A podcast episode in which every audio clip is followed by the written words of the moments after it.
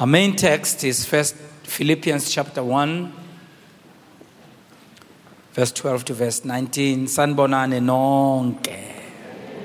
So good to see you on this day. We know the weather is not the greatest but uh, we still go to church anyhow. Amen.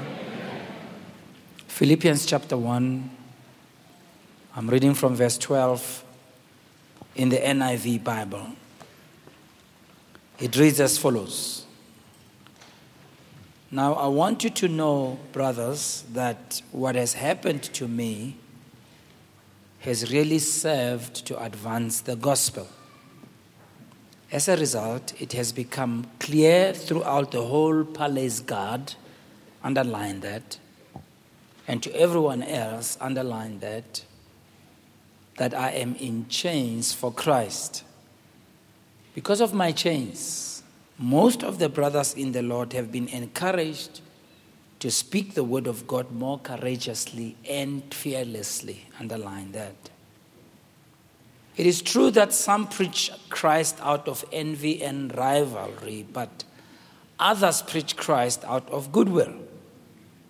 The latter do so in love, knowing that I am put here for the defense of the gospel. The former preach Christ out of selfish ambition, not sincerely, supposing that they can stir up trouble for me while I am in chains. But what does it matter? The important thing is that in every way, whether from false motives or true motives, Christ is preached. And because of this, I rejoice. Yes, I will continue to rejoice, for I know that through your prayers and the help given to me by the Spirit of Jesus Christ, what has happened to me will turn out for my deliverance. May the Lord bless the reading of His word. Amen. I want to use the subtitle this morning In Need of a Little Extra Supply to Make It Through. I don't know if you've been there where you just need a little extra supply to make it through.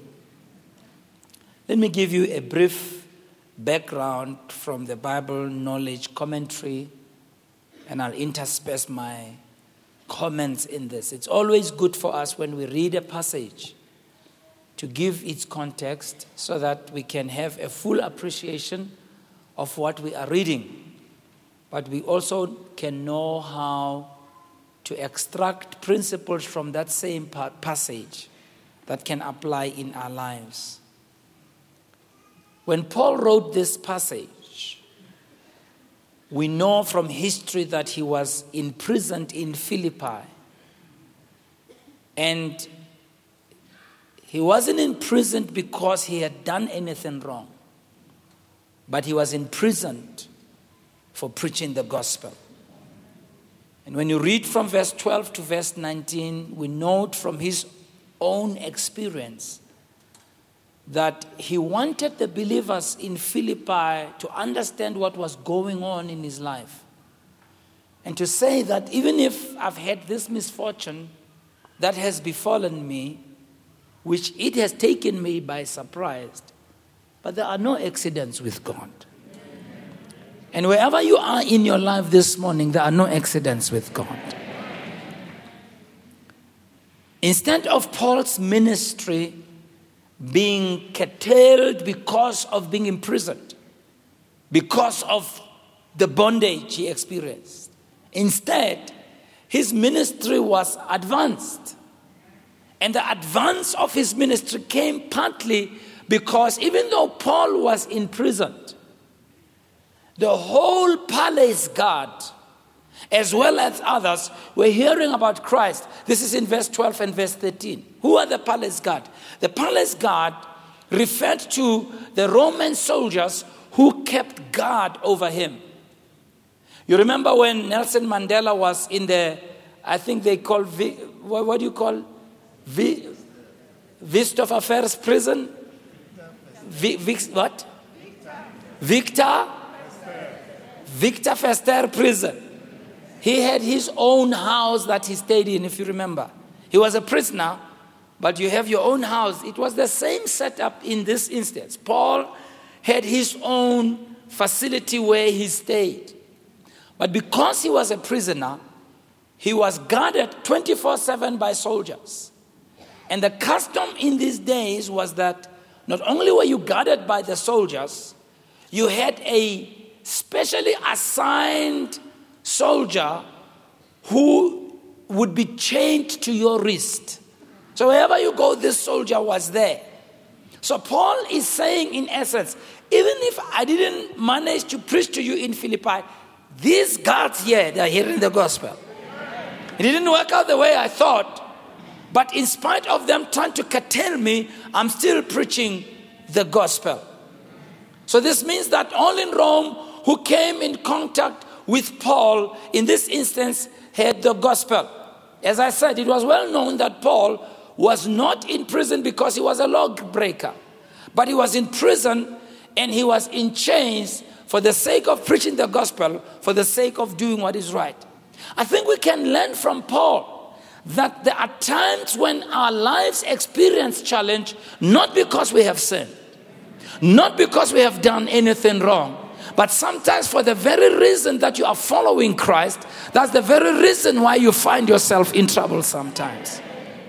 And Paul is telling us to not allow that to surprise us and don't let that abort your mission and stop you in what you want to do. You can still continue even if your life has been hindered in that way. So, in an effort then to silence the truth, the authority had incarcerated him, the one who spoke the truth. But in spite of them incarcerating him, their plan didn't work. His incarceration had another effect. Not only did he preach to the guards and to the soldiers, but we've learned from verse 14 that it encouraged the other Christians who were reluctant Christians to speak for Christ. Because verse 14 reads, Because of my chains, most of the brothers in the Lord have been encouraged to speak the word of God more courageously and fearlessly. What Paul is showing us is that trouble takes out another character out of people. Instead of trouble causing them to freeze in fear and to stop what they're doing, there's something about trouble and they are being against the wall that another nature comes out of them. You see, some of you, you haven't been in trouble enough to know what lies on the inside of you and the power of God that's on the inside of you. I was giving them an example in the morning service that, and I've said this before. You know, in the township, Bazalana, you know all of us that uh, we, we don't treat pets well, particularly back then. Right now, I can see people taking their pets for a walk, you know, on a leash, you know. In our time, that never used to happen. Inja, inja. Bazalana. Okay, inja, inja. And, and I don't know, I don't know how many of you know that rightfully you are not supposed to chain your dog 24 7. Yeah, that's, that's the same reaction I got in the first service. You, you should actually have your, your, your, your dog on a chain, on, on a leash when you take it for a walk. But you're really not supposed to chain your dog. Your dog is supposed to be roaming free. Uh, uh, yeah, that's why the Buhula saw. That's why it's Concord saw. It's trying to say, take me from the chain. Take me from the chain. Free me from this chain. I'm not like Paul in prison. Take me from the chain. Take me from the chain. But because you don't understand, or no, if frustrated, anybody knows what I'm talking about? Look at your neighbor and say, it looks like when I have a frustrated dog. Actually, Basalan, to tell you even further, dogs are not supposed to bark for mahala. You know, my you are not my conqueror, no, I in Ifra. We had a Boerboel, my bishop and I, and uh, we, we, we, we, I, we, I love that dog. And the vet actually showed us what to do and actually told me, no, it's not supposed to bark for nothing It's supposed to bark when there's something. That's why even when there's problem, you don't know there's problems because it barks all the time. That's a revelation, eh? I know it's not in the Bible, man. It's a revelation, eh? And I remember my our dog. We used to call him Simba. It was a big bull dog, beautiful dog. And because the, the, dogs in the neighborhood were barking, it just starts barking. Whoa, whoa, whoa. And I went outside that night. I said, Hey, Tula? What are you concocting about? Tula. There's no concocting here. You must be quiet. So, you know, anyhow, I was just trying to give a point. So, nevertheless, so one day I, I, I, I bumped into this stray cat, you know, and you know, when you get a stray dog and a stray cat, you are not nice. So, so, so this cat, I started chasing it, and it was afraid of me. It ran and ran until I got it cornered, and I knew it wasn't going anywhere. And I had uh, uh, something in my hands. no, this is bef- this is like somebody said BC before Christ. Okay, this is Musaso, no BC before Christ. Okay. and as I was coming towards this cat to really, you know, all of a sudden this cat changed. It was like it became 10 times bigger than the size I knew. It emitted a sound and and and exposed it. And I tell you, I didn't even wait for the cat to explain. I just turned around and I I, I, I ran as fast as my feet could carry me. But it was a shock that I didn't know that this cat had it in itself to be like that until it was backed up. This is what Paul is talking about. That's what Paul is talking about. Some of you haven't had situations where you are so backed up that you have no way out. And you start praying prayers that you've never prayed before. You start standing your ground like you've never stood your ground before. And all of a sudden, there's this new person who comes out of you who was there all the time. And Paul is saying, when they beat me up and put me up in prison and chained me, there are Christians who were fearful before then, but when they saw that and their back was against the wall and they knew that they were next, all of a sudden they started preaching. And they were fearless about it. And they did it with commitment because there's something on the inside of us that pushes us on when we come under attack. Can I hear an amen in the house? And Paul says, instead, of them stopping me from preaching, instead of them stopping the gospel from being spread, their attack produced other results. Have you ever been there where people attacked you and they thought they are stopping you? But what they didn't know is in them attacking you, they were starting you. Can I hear a good amen, Basalan? Oh, come on. Can I hear a good amen? Just when they're about to read your obituary, you resurrected in the name of Jesus and you came up. Because trouble is not going to stop a child of God in the name of Jesus. Trouble just takes us to another level. We start operating at another level. Paul says, Well, they thought they were stopping me. But the fact is that even the guys who were lazy, even those who were reluctant, they got up and they started preaching. And I'll tell you why they also got up and they started preaching. Because many of you, you don't realize how others are looking at you. They take their cue from you. And because you are holding on, they are holding on. And because you are bold, they are finding their voice in seeing you. Because they see what you are doing when you're going through trouble, they get inspired. And so they are looking at you because they are taking their cue from you and they are taking their inspiration from you. Paul says, instead of their attack stopping the gospel, it has had other effects It has had other effects. The soldiers have heard the gospel, those I'm chained to have heard the gospel, and those who are afraid have heard the gospel, and they are preaching the gospel. And the people were emboldened to speak God's word. But then he said, But it's funny that the people who are speaking God's word, there were two kinds. Two kinds. There are those who preached Christ out of envy and rivalry. But there are those who preach Christ out of goodwill. It says those who preach Christ out of goodwill, they did so in love, knowing that my chains is a defense for the gospel. And they understood why I was in chains. However, there's this other group that preached out of rivalry and ambition. They had a bad motive. Their purpose was to stir up more trouble for me when I am in bondage.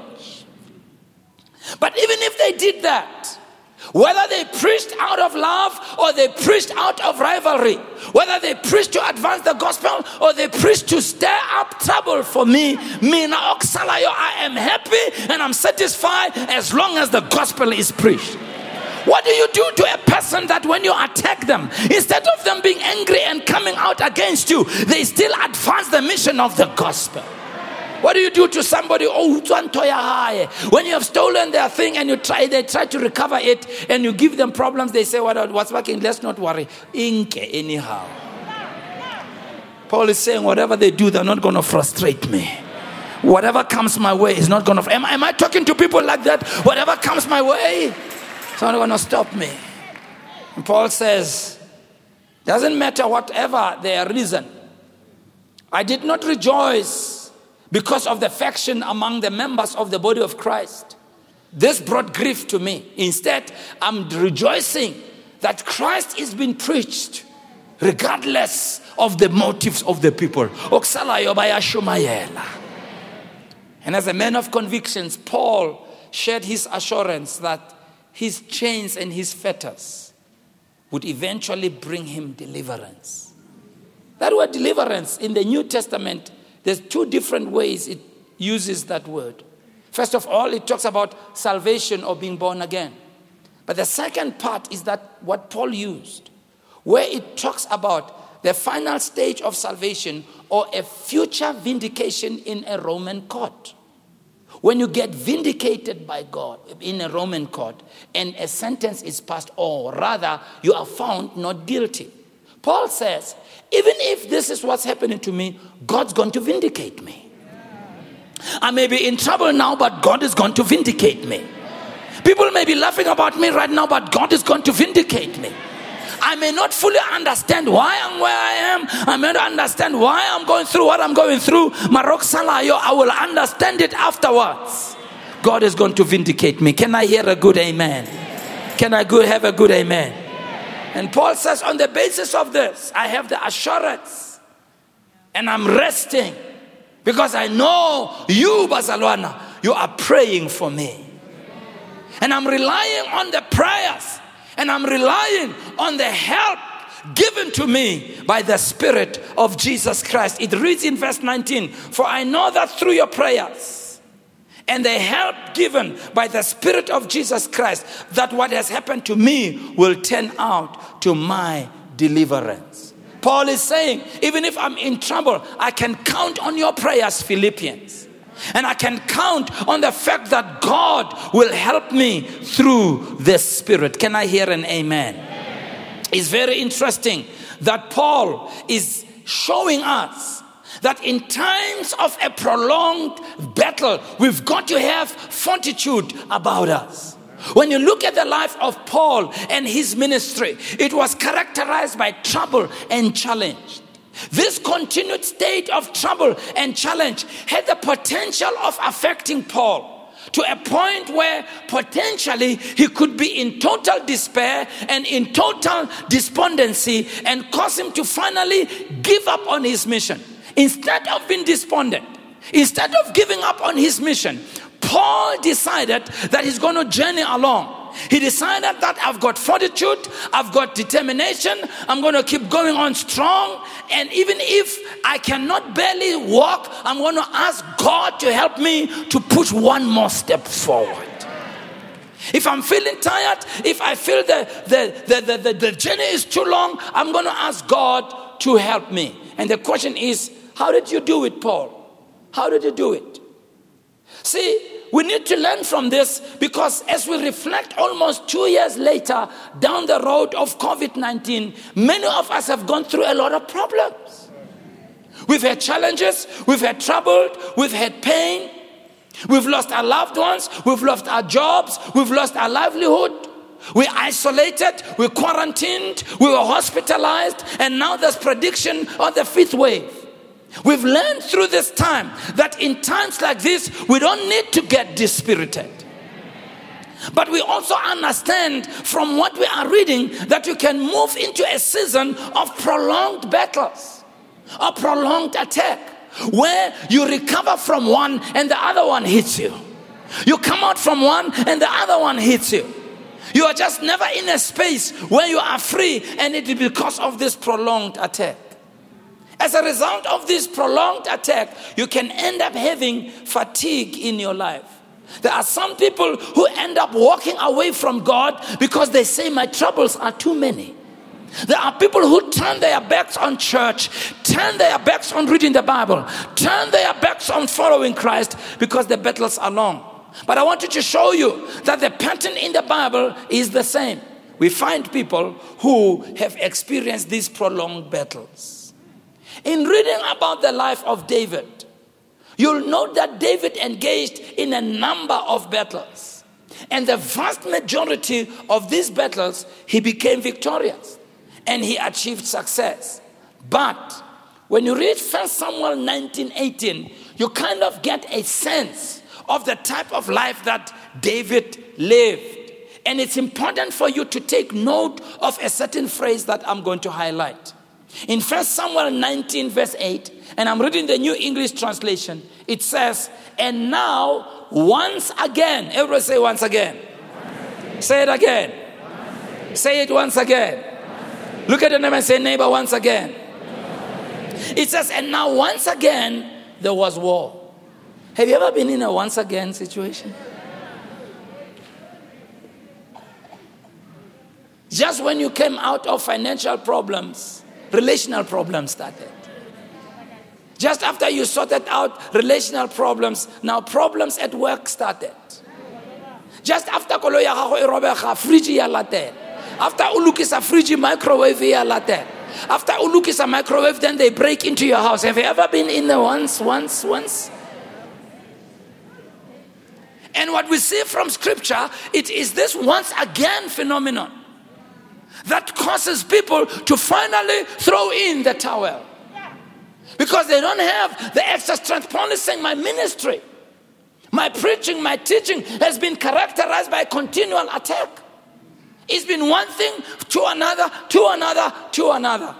And the same was so with David. It says here in verse 8 so David went out to fight the Philistines. Watch. He defeated them thoroughly and they ran away from him. However, when you read years later, in 2 Samuel chapter 21, verse 15, it's a different story. It looks like these repeated, prolonged battles and wars have taken their toll on him. Like some Christians who end up just giving up. They just stop. People just stop. They just stop in their relationships. They stop in doing something. They just stop. And people just die on the inside. Why? Because I've been fighting too long. I've been in too many battles. I've had too many once again. Note in 2 Samuel 21, verse 15. It says, when the Philistines were at war again, at war again with Israel, David and his servants with him went down and fought against the Philistines and watch, and David grew faint. Finally got to him. Finally got to him.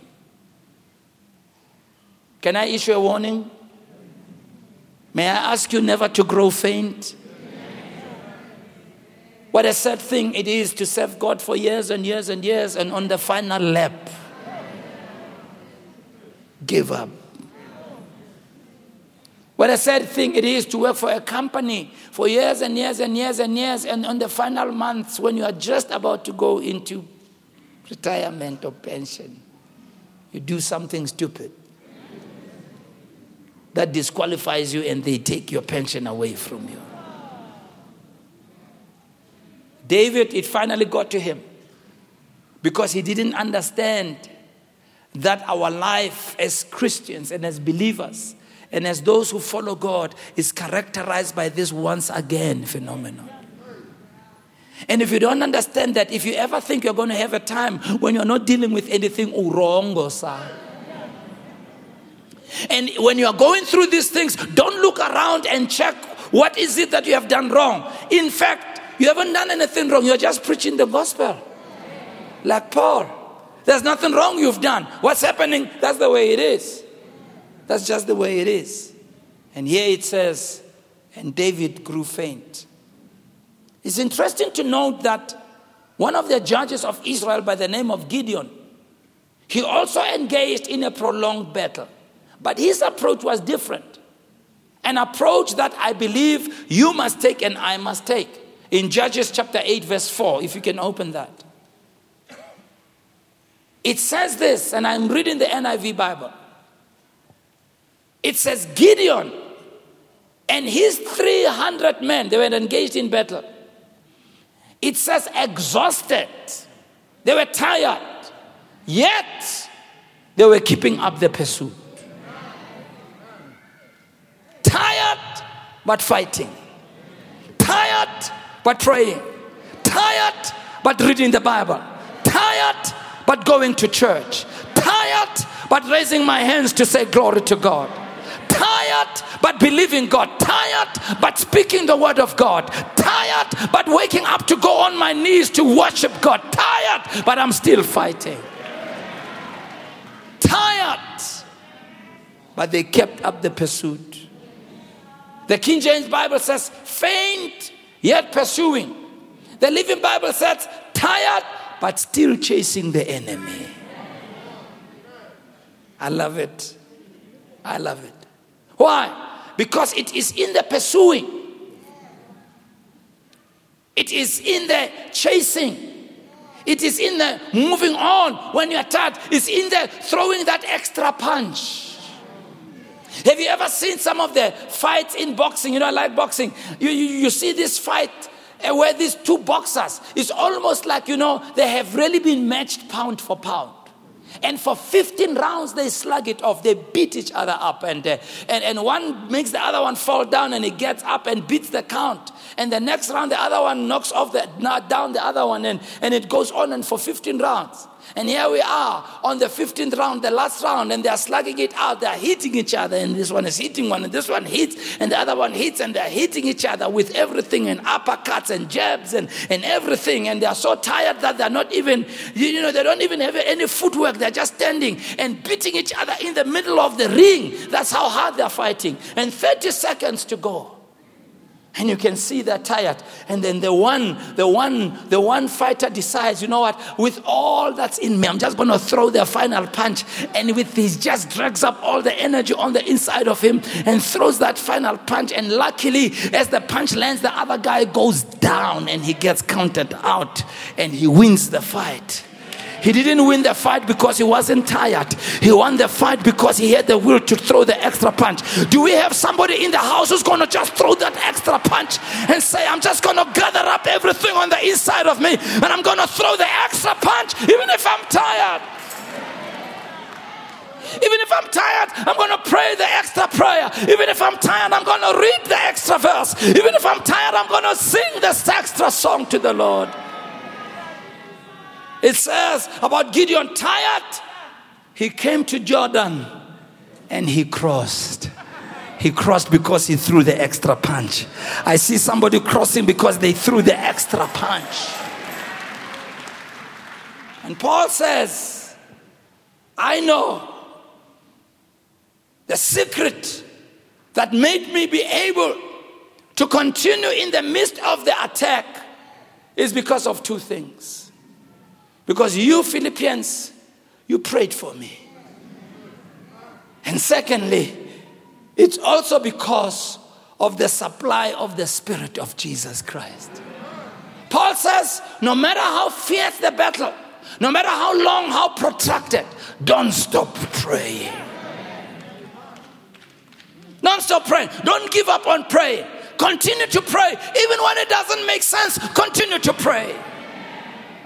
But then he says, and as you prayed for me, Philippians, something happened. God gave the supply. Wow. And the word supply is a very interesting word because it's a strange choice of words. It's not even a, a Bible term. Paul went back to go and borrow something that happened in classical Greece. Thousands of years ago in classical Greece, you would find these huge choral music people or people who are in drama, these drama companies of these huge people who would have a big production, huge ones. They would practice endlessly for very huge and important performances in huge theaters. They put a great amount of time, effort, energy, practice, and finally it was time for the show to go on the road. But just before they could go on the road, they hit one major problem. They ran out of money.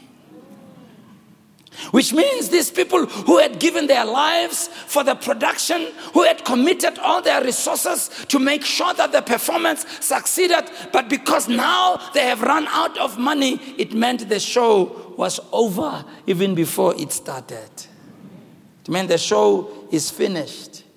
It meant it's the end of their dream.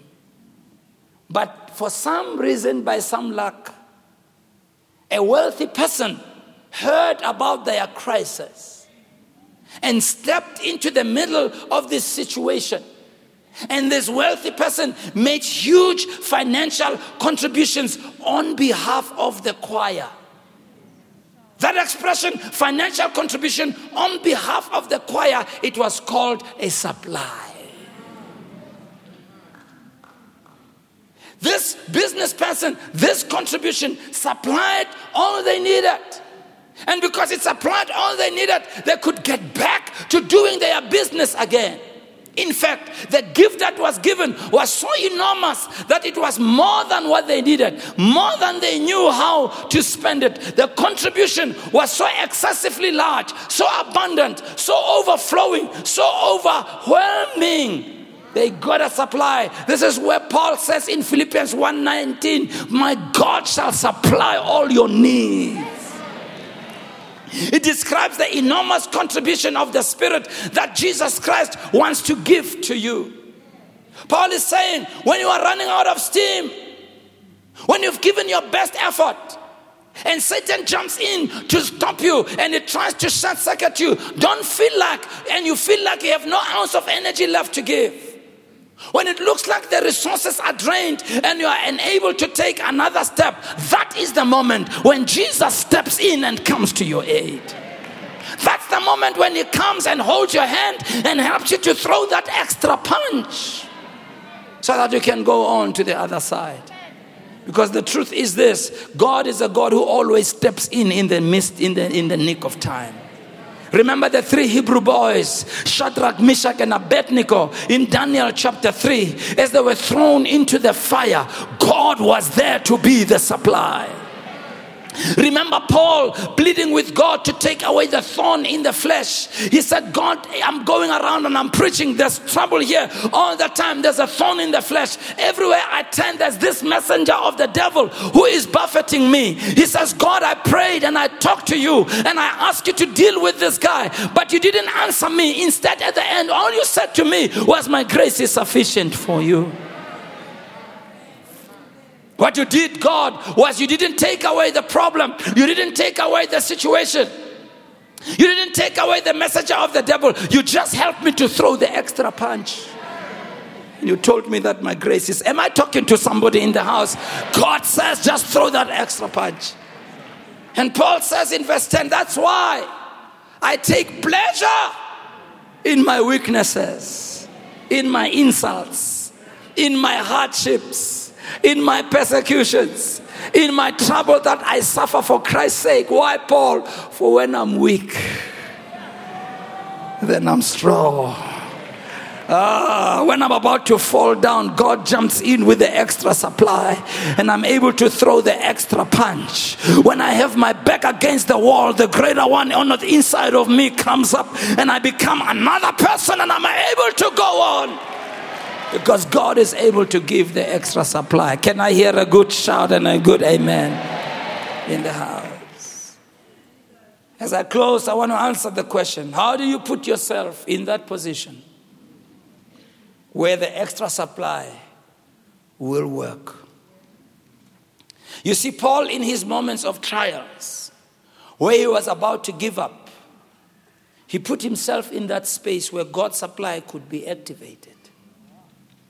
He says, Your prayers, you Philippians, have activated that supply.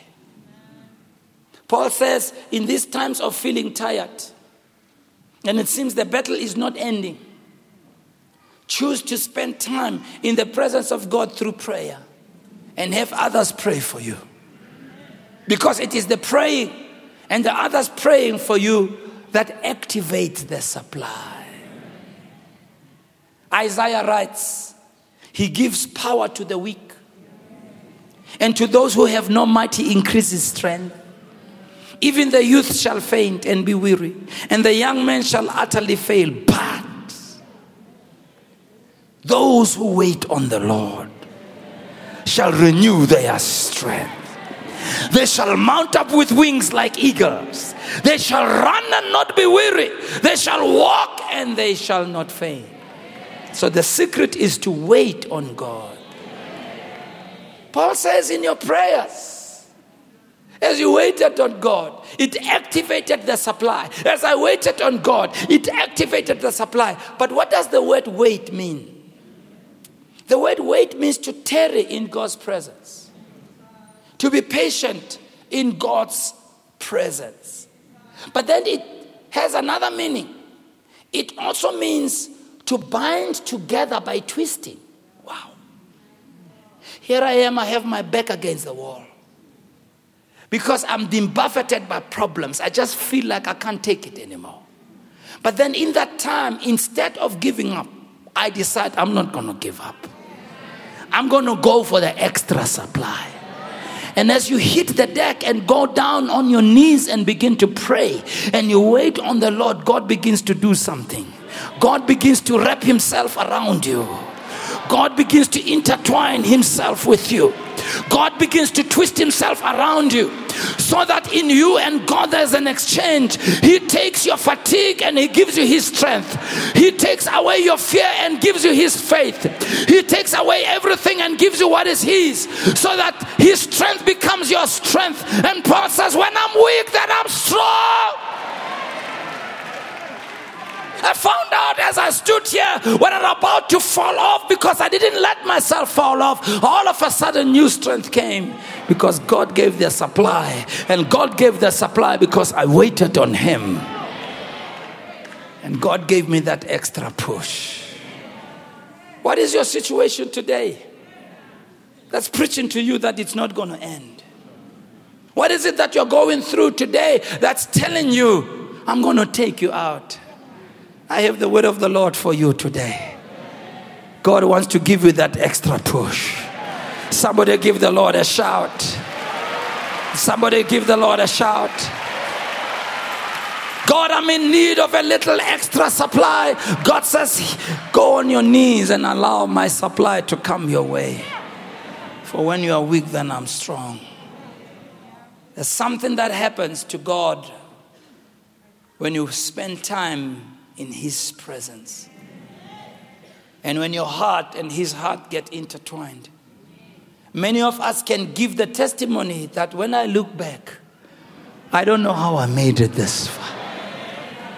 To tell the truth, I wasn't as strong as I thought I am. I didn't say the right things. I didn't use the right words. Mara, I don't know what happened to me at that time. Something came all over me and I was able to make it this far. Because God is able to give the extra supply. And for those of you who have run out of your supply today, I want to pray for you. You can reconnect with the supply that God has for you. And God can be able to give that supply to you in the name of the Lord Jesus Christ. Why don't you raise your hands and begin to pray in the Holy Ghost, everybody? Don't ever underestimate this act of praying in the Holy Ghost. Stir up, Paul says, stir up, stir up, stir up, stir up, fan into flame, fan into flame the gift. Reba dabro sakara manombra sakar dev manehelines tordes. Mama mangambro goderia nenskenambro koledea sekabro veba. Arengene musekar bedevra bana. Shalamanengal skelebaria. Hallelujah. Selemanambokar. Bragala manengle desiana modoviano. Oh, kabagres engresto rebarabara. Pray somebody in the house. Lift up your heart before the Lord. Lift up your hands before the Lord. Lift up your prayer before the Lord. Lift up your petition, your intercession. Mange segre segre socorro dea mama. Mangam brogodoria desela baria kotere dayaba. Pray in the name of Jesus. Manengre sekere dea mokas. Mamangere menengre sekere dea. Ah, ele sekar de braba. Ah, gabaria nengri des. Jambra bar menembrangale nengle des ya de doria non skenado. Aile de de banambro godobre sungrus. Ah, gabre zegeria namrangandombre balebre de gore deas. Ha magosetera dayana. Pray in the Holy Ghost, somebody. The supply of the Holy Ghost. Lord, take away the weariness. Help us not to throw in the towel. May we throw that one more punch, that extra punch. May we take that one more step. May we try again. Namaikas, Gembragarde, Gramaledeas, Shekatardea. Oh, Rebagredeskeda. Mangale derende. Mama mangre gederia dabra kadaba baba. Oh, Sakatorias. Jana manabra kotora dea mama ma. Rambom greketera dasea namori dea. Anem manem rodele moria de gretus kide. Jela barebata brada da badebra braba da badeka. Braba da badeka. Hallelujah. Everybody who are standing, just remain standing. Just remain right where you are. Just look at me for a while, everybody. Just remain right where you are. Let me tell you a story. Because I, I heard the Spirit of the Lord talk to me about something. Kenneth Hagin tells a story of a place where he went to go and do an outreach meeting. And he would preach like we do. Keep on playing in the background. And he'd pray for the sick. And there was this lady who was brought, who's had a terminal, terminal disease. And she would be brought in for prayer. And he said, as I laid my hands on her, I could tell this lady really is not putting her faith in God. She, she's just there to be prayed for. But and he said, and, and I knew that it's not going to work. And he was in this place those years. He used to he used to have long meetings, and, and this lady had traveled, had been brought by the family from far. For the whole week, I laid hands on her, he says, and and, and, and the second week came in, and I, and I was thinking to myself every time I saw her, it's not going to work, I mean, why are they doing this? But he said, on the second week, as they brought this lady and, and I went over to pray for her, he said, I'll be honest with you, I, I didn't have any ounce of faith in me.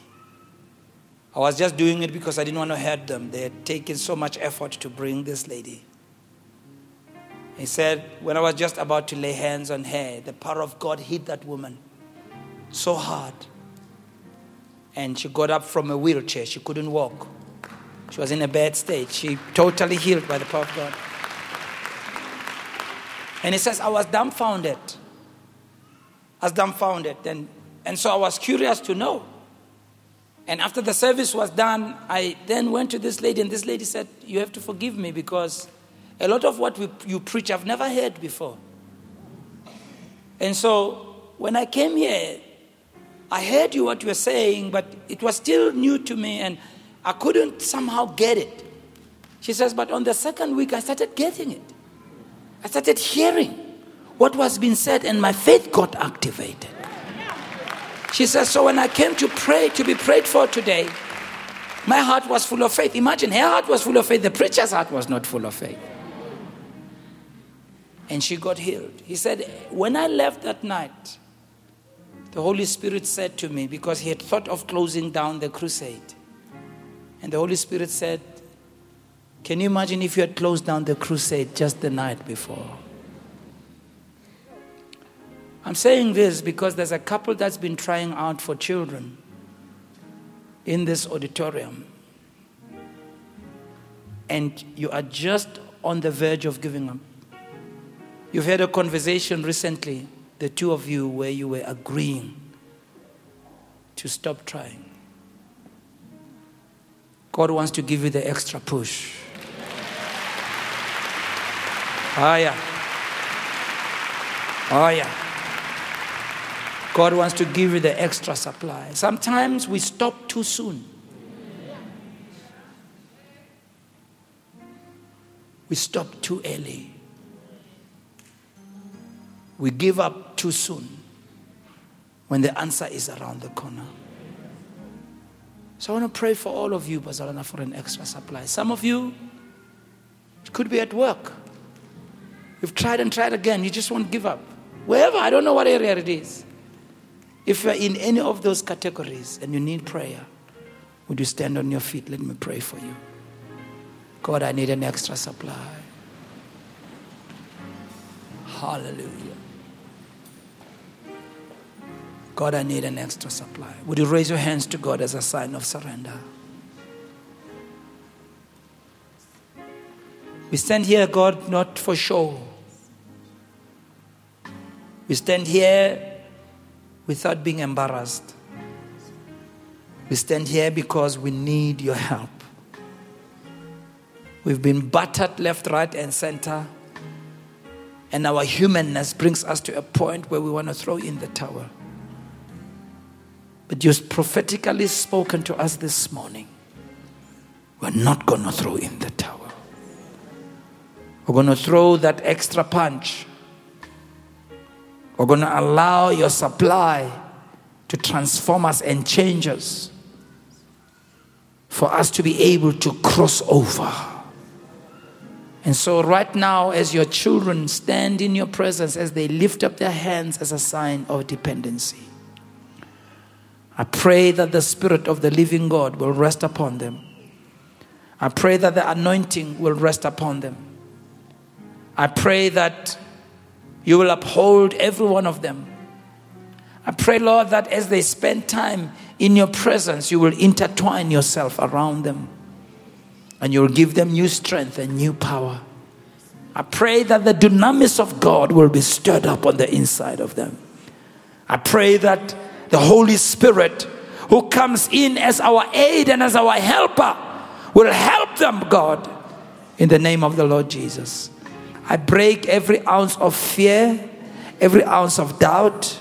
I rebuke the spirit of fatigue in the name of Jesus and the spirit of giving up. I rebuke discouragement right now in the name of Jesus, and I command depression to leave God's children in the name of Jesus.